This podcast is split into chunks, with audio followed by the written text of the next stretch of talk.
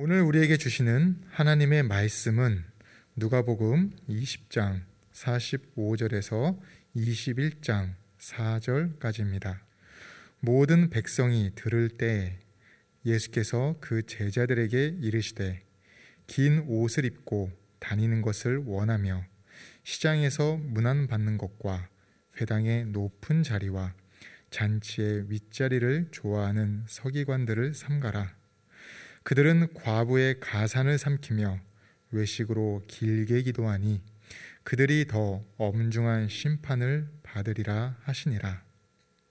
예수께서 눈을 들어 부자들이 헌금함에 헌금 넣는 것을 보시고 또 어떤 가난한 과부가 두 랩돈 넣는 것을 보시고 이르시되 내가 참으로 너희에게 말하노니 이 가난한 과부가 다른 모든 사람보다 많이 넣었도다. 저들은 그 풍족한 중에서 헌금을 넣었거니와 이 과부는 그 가난한 중에서 자기가 가지고 있는 생활비 전부를 넣었느니라 하시니라. 아멘. 오늘 본문을 묵상하는 중에 러시아의 소설가 도스토옙스키의 단편 소설 농부 마레이라는 작품이 생각났습니다. 이 작품은 도스토옙스키가 55살에 썼는데 그가 29살 때 시베리아 옴스크 수용소에서 경험했던 것을 바탕으로 하여 쓰였습니다.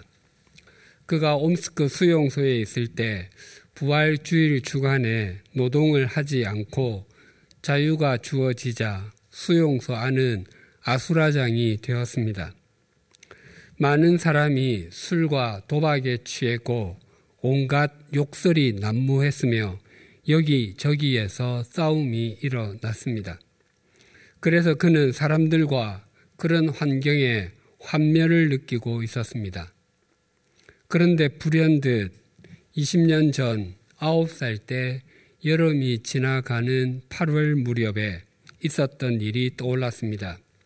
그가 울창한 관목 숲을 지나고 있었는데 늑대가 나타났다라는 말이 아주 또렷하게 들렸습니다.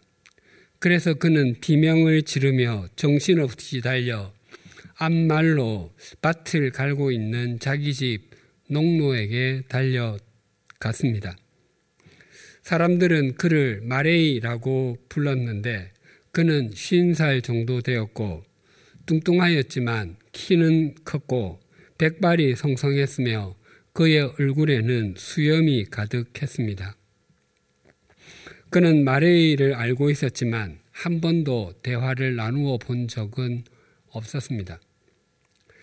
그가 늑대가 나타났다라고 계속해서 외쳤지만 마레이는 여기에는 늑대는 없어 그냥 그렇게 들린 것 뿐이야 라고 말하며 위로해 주었습니다.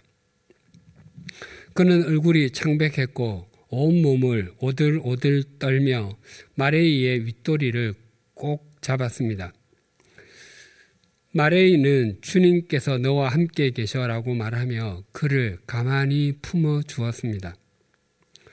그리고 밭을 가느라 그의 두툼한 손가락에는 흙이 잔뜩 묻어 있었지만 떨고 있는 그의 입술에 갖다 대어 주었습니다. 마침내 그는 늑대는 없으며 늑대가 나타났다라는 외침은 단지 환청이었다는 것을 알았습니다. 그래서 그는 마리에게 나 가요라고 말했습니다. 그러자 마레이도 그래 어서 가 나도 뒤에서 봐줄게 내가 늑대는 얼씬도 못하게 해 줄게 라고 말하며 엄마와 같은 미소를 지었습니다. 그리고는 주님께서 함께 계시다라고 말하며 성호도 그어 주었습니다. 마레이는 그가 돌아가는 내내 줄곧 자기 앞말과 함께 같이 서서 그의 뒤를 보고 있었고 그가 돌아, 돌아볼 때마다 고개를 끄덕이고 있었습니다. 마침내 그가 자기 집 곡물 창고에 도착하고 집에서 키우는 개가 뛰어나오자 비로소 안심하게 되었습니다. 그래서 마지막으로 마레이를 돌아보았습니다. 거리가 멀어서 얼굴을 또렷하게 확인할 수는 없었지만 여전히 그는 온화한 미소를 지으며 고개를 끄덕이고 있는 것만 같았습니다. 그가 손을 흔들자 마레이도 손을 흔든 후에 앞말을 부리며 다시 쟁기를 끌기 시작했습니다. 도스토옙스키는 그때의 일을 이렇게 기록하고 있습니다. 마레이를 만나고 집으로 돌아왔을 때 나는 나의 모험에 대해서 아무에게도 말하지 않았습니다. 그 후 가끔 그를 만났지만 늑대뿐만 아니라 다른 일에 대해서도 한 번도 이야기한 적이 없었습니다. 그런데 20년이 지난 즈음 그것도 시베리아에서 이렇게 뚜렷하게 그 만남을 떠올리게 되었습니다. 그 만남은 계속해서 내 마음 속에 자리 잡고 있었고 내 의지와는 상관없이 꼭 필요할 때 별안간 떠올랐던 것입니다. 가난한 농노의 온화한 어머니 같은 미소, 그가 그어준 성호, 고개를 끄덕이며 참 놀랐구나 아가라고 말한 것이 떠올랐던 것입니다. 특히 흙에 더럽혀진 굵은 손가락, 그는 그 손가락을 경련을 일으켰던 나의 입술에 조용히 머뭇머뭇 부드럽게 갖다 댔습니다. 그것은 쓸쓸하고 텅 빈 드레스의 해우였습니다. 만약 내가 그의 친아들이었어도 나를 그보다 더 밝은 사랑의 눈길로 바라볼 수는 없었을 것입니다. 누가 과연 그에게 그렇게 하도록 했을까요? 그는 우리 집 농노였고 나는 그의 도련님이었기에 그가 그렇게 한다고 해서 상을 주는 것도 아니었습니다. 하나님만은 저 위에서 내려다보고 계셨을 것입니다. 도스토옙스키는 그가 어린 시절 고통스러워 했을 때 자신을 품어주고 어루만져 준 그 농노를 떠올린 이후에 시베리아 수용소에서 다른 사람을 바라보는 자신의 시선이 달라진 것을 확인할 수 있었습니다. 오늘 본문에는 현재의 위치나 자신들이 누리는 것으로 하면 마땅히 다른 사람을 따뜻한 시선으로 봐주고 연약한 사람의 삶을 품어 주어야 함에도 그렇게 하기를 거부하는 사람들과 따뜻한 시선으로 사람을 봐주고 연약한 사람의 삶을 품어주시는 예수님에 대해서 증거합니다.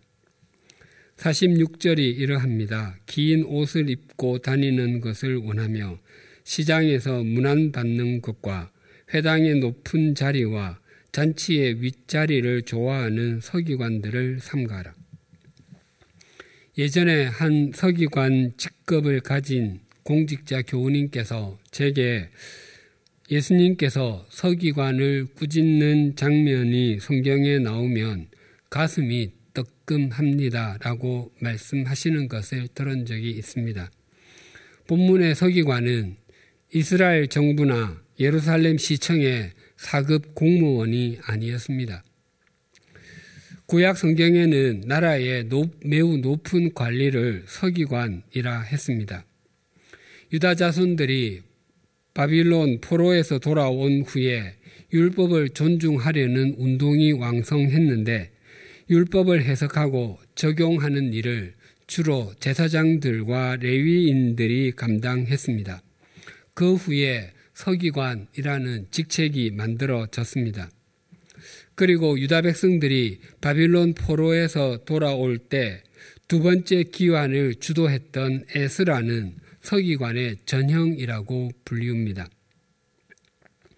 신약 성경에서 서기관들은 주로 율법 교사로 불렸고 또 존경의 의미로 랍비, 스승, 주 등으로 불렸습니다.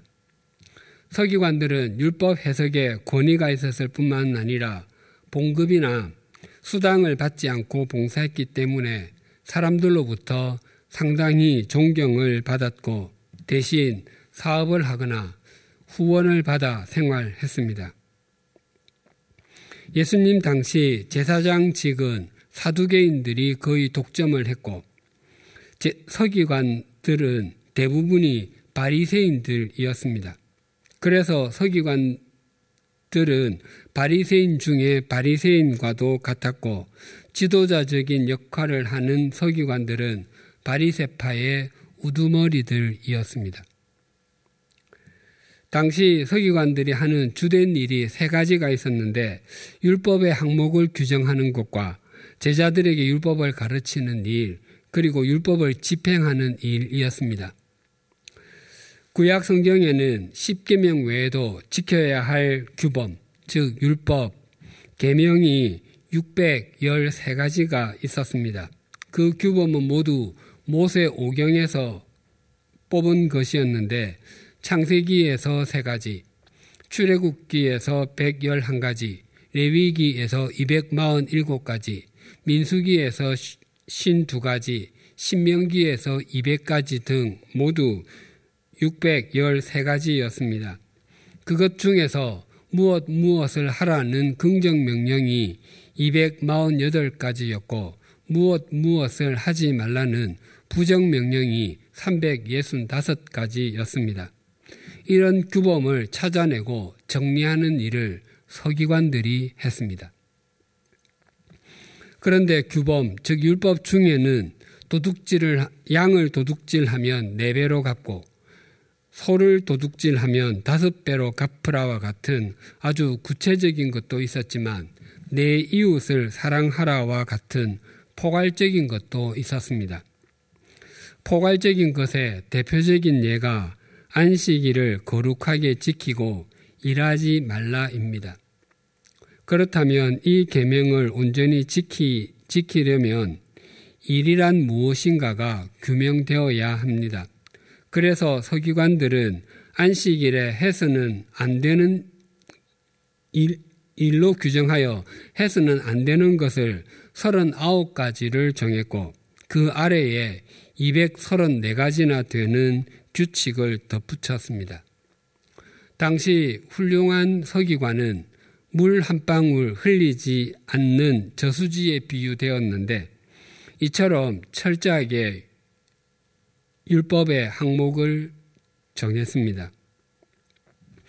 누가복음 6장에 보면 어떤 안식일에 예수님께서 제자들과 함께 한 밀밭 사이를 지나가셨는데 제자들이 그 이삭을 잘라서 손으로 비벼 먹은 일이 있었습니다. 하나님께서는 이웃의 곡식 밭에서 낫을 대는 것은 금하셨지만 곡식을 손으로 따서 먹는 것은 가능하다라고 말씀하셨습니다. 그것은 가난한 사람들을 위한 하나님의 배려였습니다. 문제는 그날이 안식일이었다는 것이었습니다. 그 모습을 바라본 바리새인들이 안식일에 하지 말아야 할 일, 즉 노동을 했다며 시비를 걸었습니다. 당시 규정에 따르면 밀 이삭을 따서 먹은 제자들은 안식일에 하지 말아야 할 규정을 네 가지나 어긴 것이 되었습니다. 첫째는 제자들이 얼마간의 이삭을 밀 이삭을 딴 것은 추수에 해당했기 때문에 그것은 안식일에 하지 말아야 할 일을 한 것과 같았고 둘째는 딴 밀 이삭을 껍질을 벗기기 위해서 손으로 비빈 것은 탈곡에 해당했기 때문에 역시 안식일에 금지된 일을 한 것이었습니다. 또한 셋째는 비벼깐 밀껍질을 하고 버린 것은 키질에 해당했기 때문에 역시 하지 말아야 할 일을 한 것이 되었습니다. 그리고 마지막 넷째로 그 깐 밀을 먹은 것은 요리를 한 것에 해당했기 때문에 하지 말아야 할 일을 한 것이 되었습니다. 그러니까 제자들은 그저 밀 이삭 매달 주전부리 했을 뿐인데 그것이 안식일에 하지 말아야 할 일을 네 가지나 한 것이 되었기 때문에 바리새인들이 시비를 걸었던 것이었습니다. 그만큼 바리새인들 즉 서기관들은 율법을 철저하게 지키려고 했습니다. 그런데 이런 서기관들의 외식에 대해서 주님께서는 몇 가지를 지적하셨습니다. 46절을 다시 제가 봉독하겠습니다. 긴 옷을 입고 다니는 것을 원하며 시장에서 문안받는 것과 회당의 높은 자리와 잔치의 윗자리를 좋아하는 서기관들을 삼가라. 첫째로 그들은 긴 옷을 입고 다니는 것을 좋아했습니다. 긴 옷은 그들의 신분을 드러내어 주는 예복이었습니다. 조선 시대에 그 부녀자들이 외출할 때 얼굴을 가리기 위해서 장옷 또는 쓰개 치마를 착용하곤 했습니다. 예수님 당시 서기관들은 머리에서 허리춤까지나 또는 다리까지 내려오는 옷수를 쓰고 다녔습니다. 그리고 이마와 손목에는 율법을 담은 테필린이라고 하는 작은 가죽 상자를 메고 다녔습니다. 그것은 그만큼 그들이 하나님의 율법을 사랑하며 존중한다, 존중하고 산다는 의미였습니다. 옷이 날개다라는 말처럼 옷은 그 사람을 돋보이게 해 주는 수단이 되기도 합니다. 또한 옷은 그 사람의 신분을 드러내 주기도 하고 행동 거지를 조심하게 만들어 주기도 합니다. 특히 정복이나 제복, 예복을 입고 있는 사람은 그 옷을 입혀준 국가나 기관 그리고 절대자의 이름을 더럽히지 않으려고 정도를 가려고 합니다. 마땅한 일입니다. 그런데 서기관들이 긴 옷을 입고 다니는, 다니는 것을 원하고 좋아했던 것은 그들을 그렇게 불러주신 하나님을 의식하기보다 사람들을 의식하고 사람들이 자신들을 높여주기만을 바랐기 때문이었습니다. 예수님께서는 그것이 틀렸다라고 말씀하시는 것입니다. 둘째로 그들은 시장에서 문안, 즉 인사받는 것을 좋아했습니다. 여기서 말하는 시장은 단지 물건을 팔고 사는 곳만을 뜻하지 않습니다. 이 시장에서 아고라라는 단어가 나왔습니다. 아고라는 시민들의 일상생활이 이루어지는 공공의 광장으로 경제활동과 예술활동의 중심지였습니다. 그래서 시장은 그 도시에서 사람이 가장 많이 모이는 곳, 그리고 가장 번화한 곳을 뜻하는 말입니다. 게다가 본문의 시장이라고 하는 단어가 단수형이 아니라 복수형으로 기록되어 있습니다. 즉, 서기관들은 그 도시에 이 시장, 저 시장을 순회하면서 사람들에게 인사받는 것을 즐겼던 것입니다. 당시 사람들은 시장에서 서기관들을 보면 랍비라고 부르며 인사했습니다.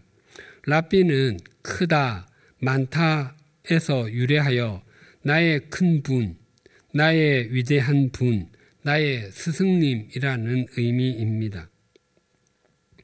랍비는 굉장히 좋은 의미의 말이었지만 서기관들이 그런 존재가 되기 존재가 되려고 하기보다 그런 말을 듣는 것을 좋아했기 때문에 본래의 의미를 격화시키고 말았습니다.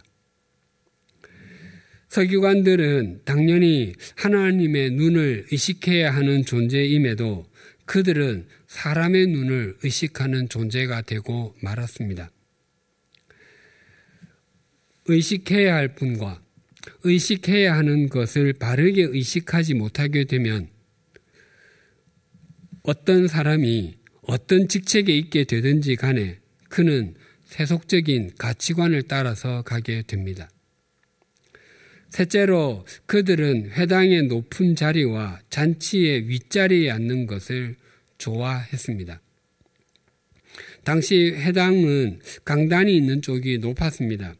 그리고 거기에 율법을 담아두는 상자가 있었는데 그 앞에 마련된 자리가 회당에서 가장 높은 자리였고 그곳을 일명 모세의 자리라고 불렀습니다.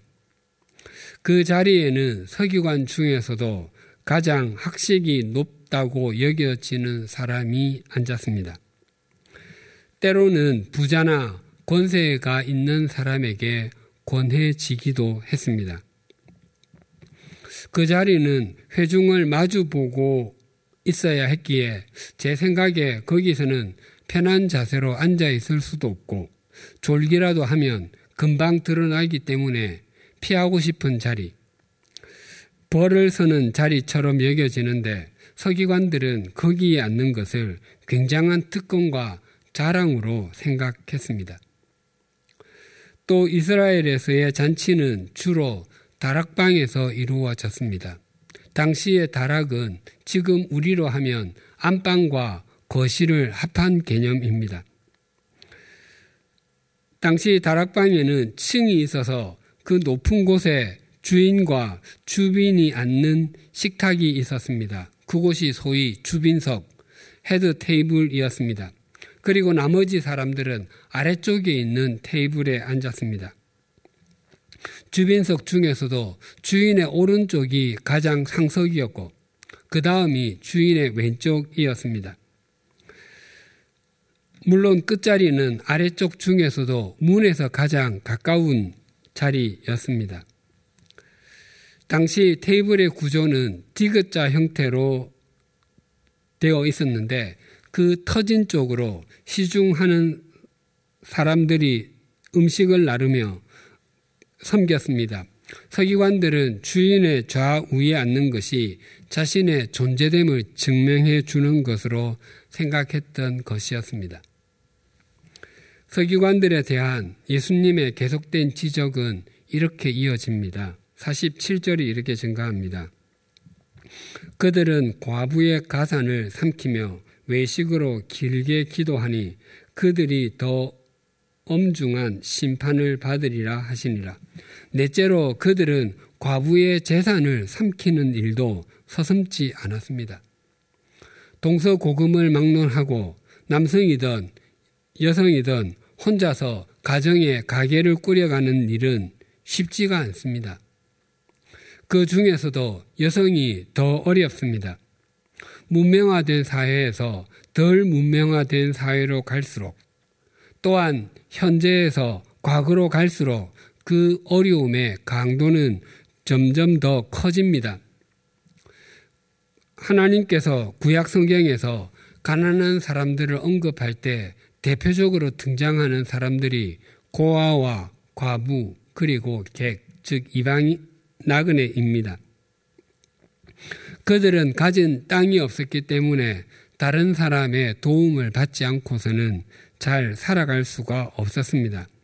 그래서 하나님께서는 곡식을 거둘 때에 그 밭에 떨어진 것은 줍지 말고 포도원 열매도 다 따지 말며 밭 모퉁이는 아예 베지 말고 남겨두라고 했습니다.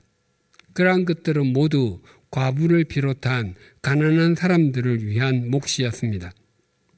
그런데 이런 과부가 무엇인가를 조금이라도 갖고 있으면 서기관들은 그것마저도 자신들의 것으로 삼는데 주저함이 없었습니다. 요즘으로 하면 폐지를 주어 살면서도 수년 동안 아끼고 저축하여 2, 300만 원 모아 놓았는데 그것을 보이스피싱, 전화 금융 사기로 낚아채 가는 것과 같습니다. 그러면서도 서기관들은 자신들이 율법을 연구하고 가르치는 일을 하면서도 봉급이나 수당을 받지 않기 때문에 그렇게 하는 것이 마땅하다고 생각했습니다. 마지막 다섯 번째로 그들은 사람들에게 보이기 위해서 오랫동안 기도했습니다. 지금도 연극 배우가 공연할 때 얼굴 윤곽이 또렷하게 잘 보이게 하려고 아주 진한 화장을 합니다. 고대에는 배우들이 아예 가면, 즉 탈을 썼습니다.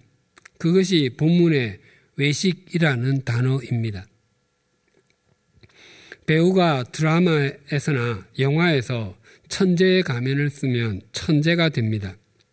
실제 자신의 지능 지수가 천재나 영재는 고사하고 평균 이하의 둔재라고 해도 상관없습니다.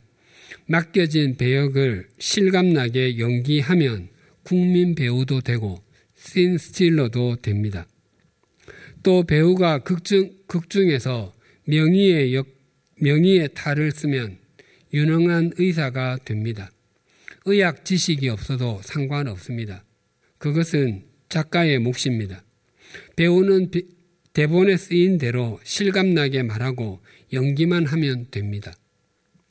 그러나 기도는 연기가 아니라 하나님과 중심으로 교제하는 것입니다.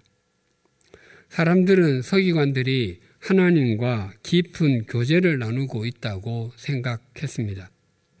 그러나 예수님은 그런 사람들을 향해 가면을 쓰고 연기하고 있다고 하셨습니다. 그래서 예수님께서 산상수훈에서 기도에 대해서 말씀하실 때 사람들에게 보이기 위해서 해당, 해당과 큰 거리 어기에 서서 연기하지 말고 골방에 들어가 기도하라고 말씀하셨습니다. 그런 면에서 보면 기도는 자신과 하나님과의 비밀 교제와도 같습니다. 앞에서 말, 앞에서 서기관들은 대부분이 바리세파 소속이라고 말씀드렸습니다. 그래서 서기관들에 대한 지적은 바리새인들을 지적하는 것과 같습니다.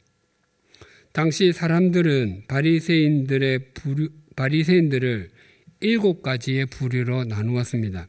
그 중에서 첫 두 부류는 신실한 바리새인들이고 나머지는 형식적인 바리새인이라고 여겼습니다. 그 첫 번째 부류는 하나님을 사랑하는 또는 타고난 바리새인이었습니다. 이런 사람이야말로 진정한 아브라함의 자손이요 참 바리새인이라 하여 존경하였습니다. 이들이 최고의 바리새인이었습니다. 두 번째는 하나님 경외형 바리새인이었습니다. 이들 역시 하나님을 진심으로 섬겼기 때문에 사람들에게 칭송의 대상이었습니다. 세 번째는 계산기형 바리새인으로 자기가 지은 죄를 생각해보고 어느 정도의 선을 행해야지만이 그 죄를 상쇄시킬 수 있는지를 늘 계산하며 살았던 사람들이었습니다. 네 번째, 잠시 대기형 바리새인이었는데 선을 행하지 않아도 될 핑계와 구실을 항상 찾는 사람들이었습니다.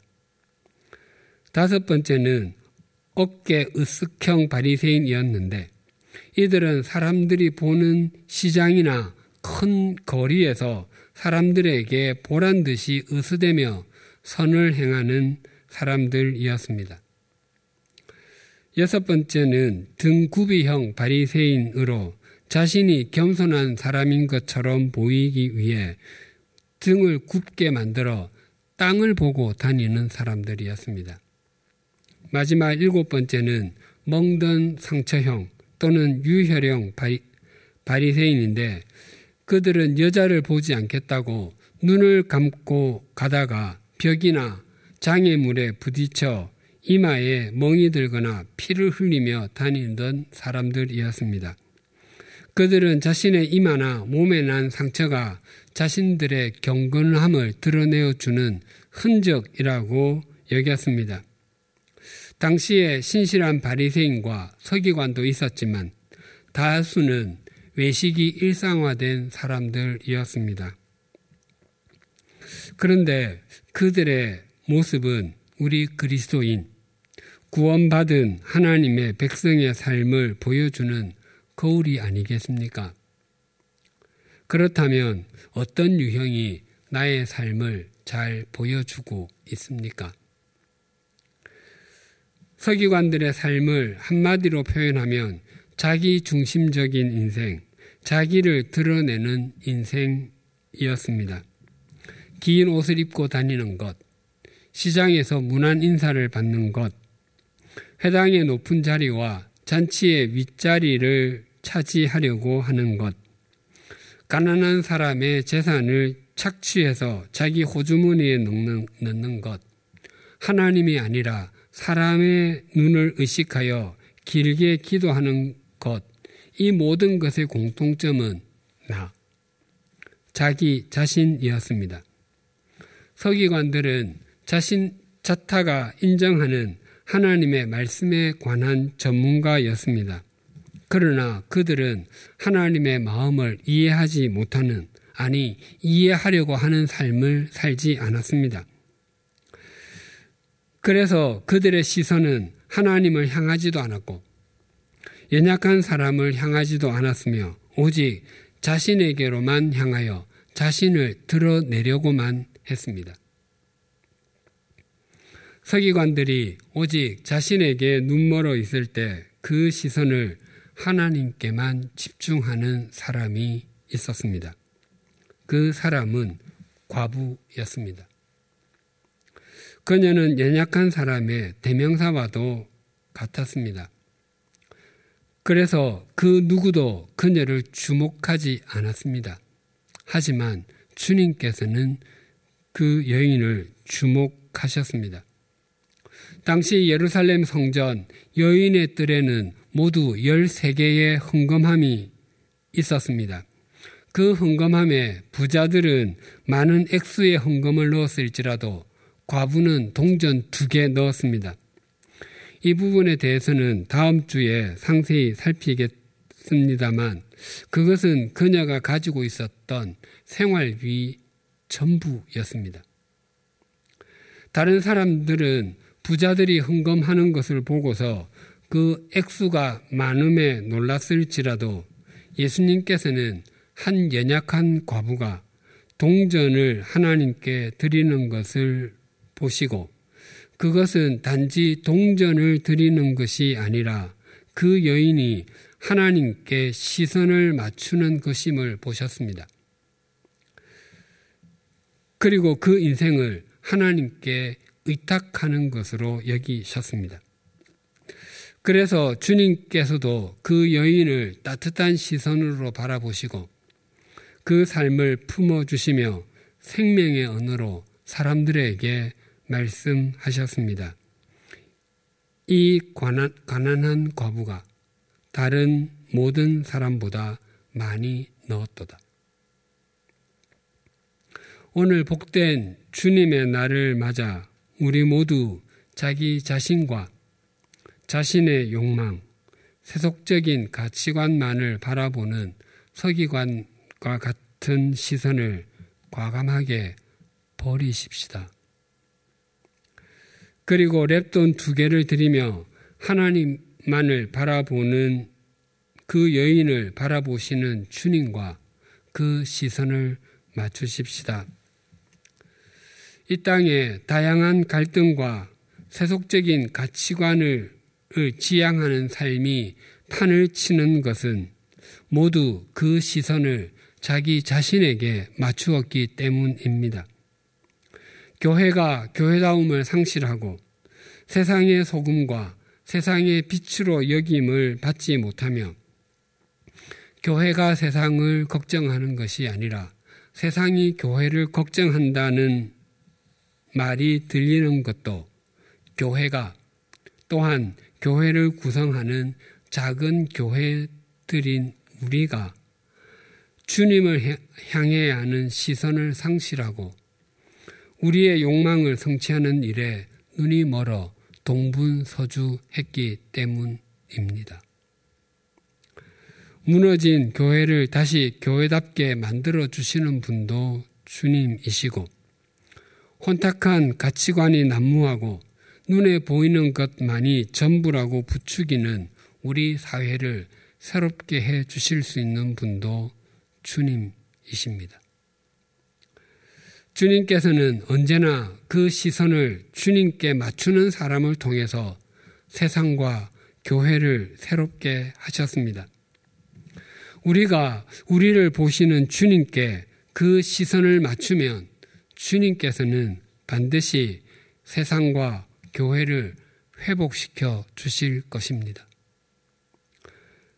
그 통로가 되기 위하여 우리 모두 눈을 들어서 우리를 따뜻한 시선으로 바라보시는 주님께 영과 진리로 예배하는 삶을 살아가십시다.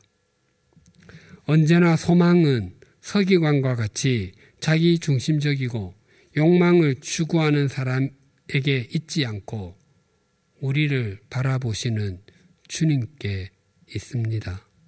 기도드리시겠습니다. 하나님 아버지, 오늘 말씀을 통해서 우리의 시선을 어디에 두어야 하는지 되새기게 해 주셔서 감사합니다. 우리의 삶을 정직하게 돌아보면 서기관들과 같이 자기 중심적이었고 자기 자신을 돋보이게 하는 것을 큰 자랑으로 여겼으며 조금이라도 더 큰 것과 더 많은 것을 움켜쥐는 것을 기쁨으로 여겼음을 고백합니다.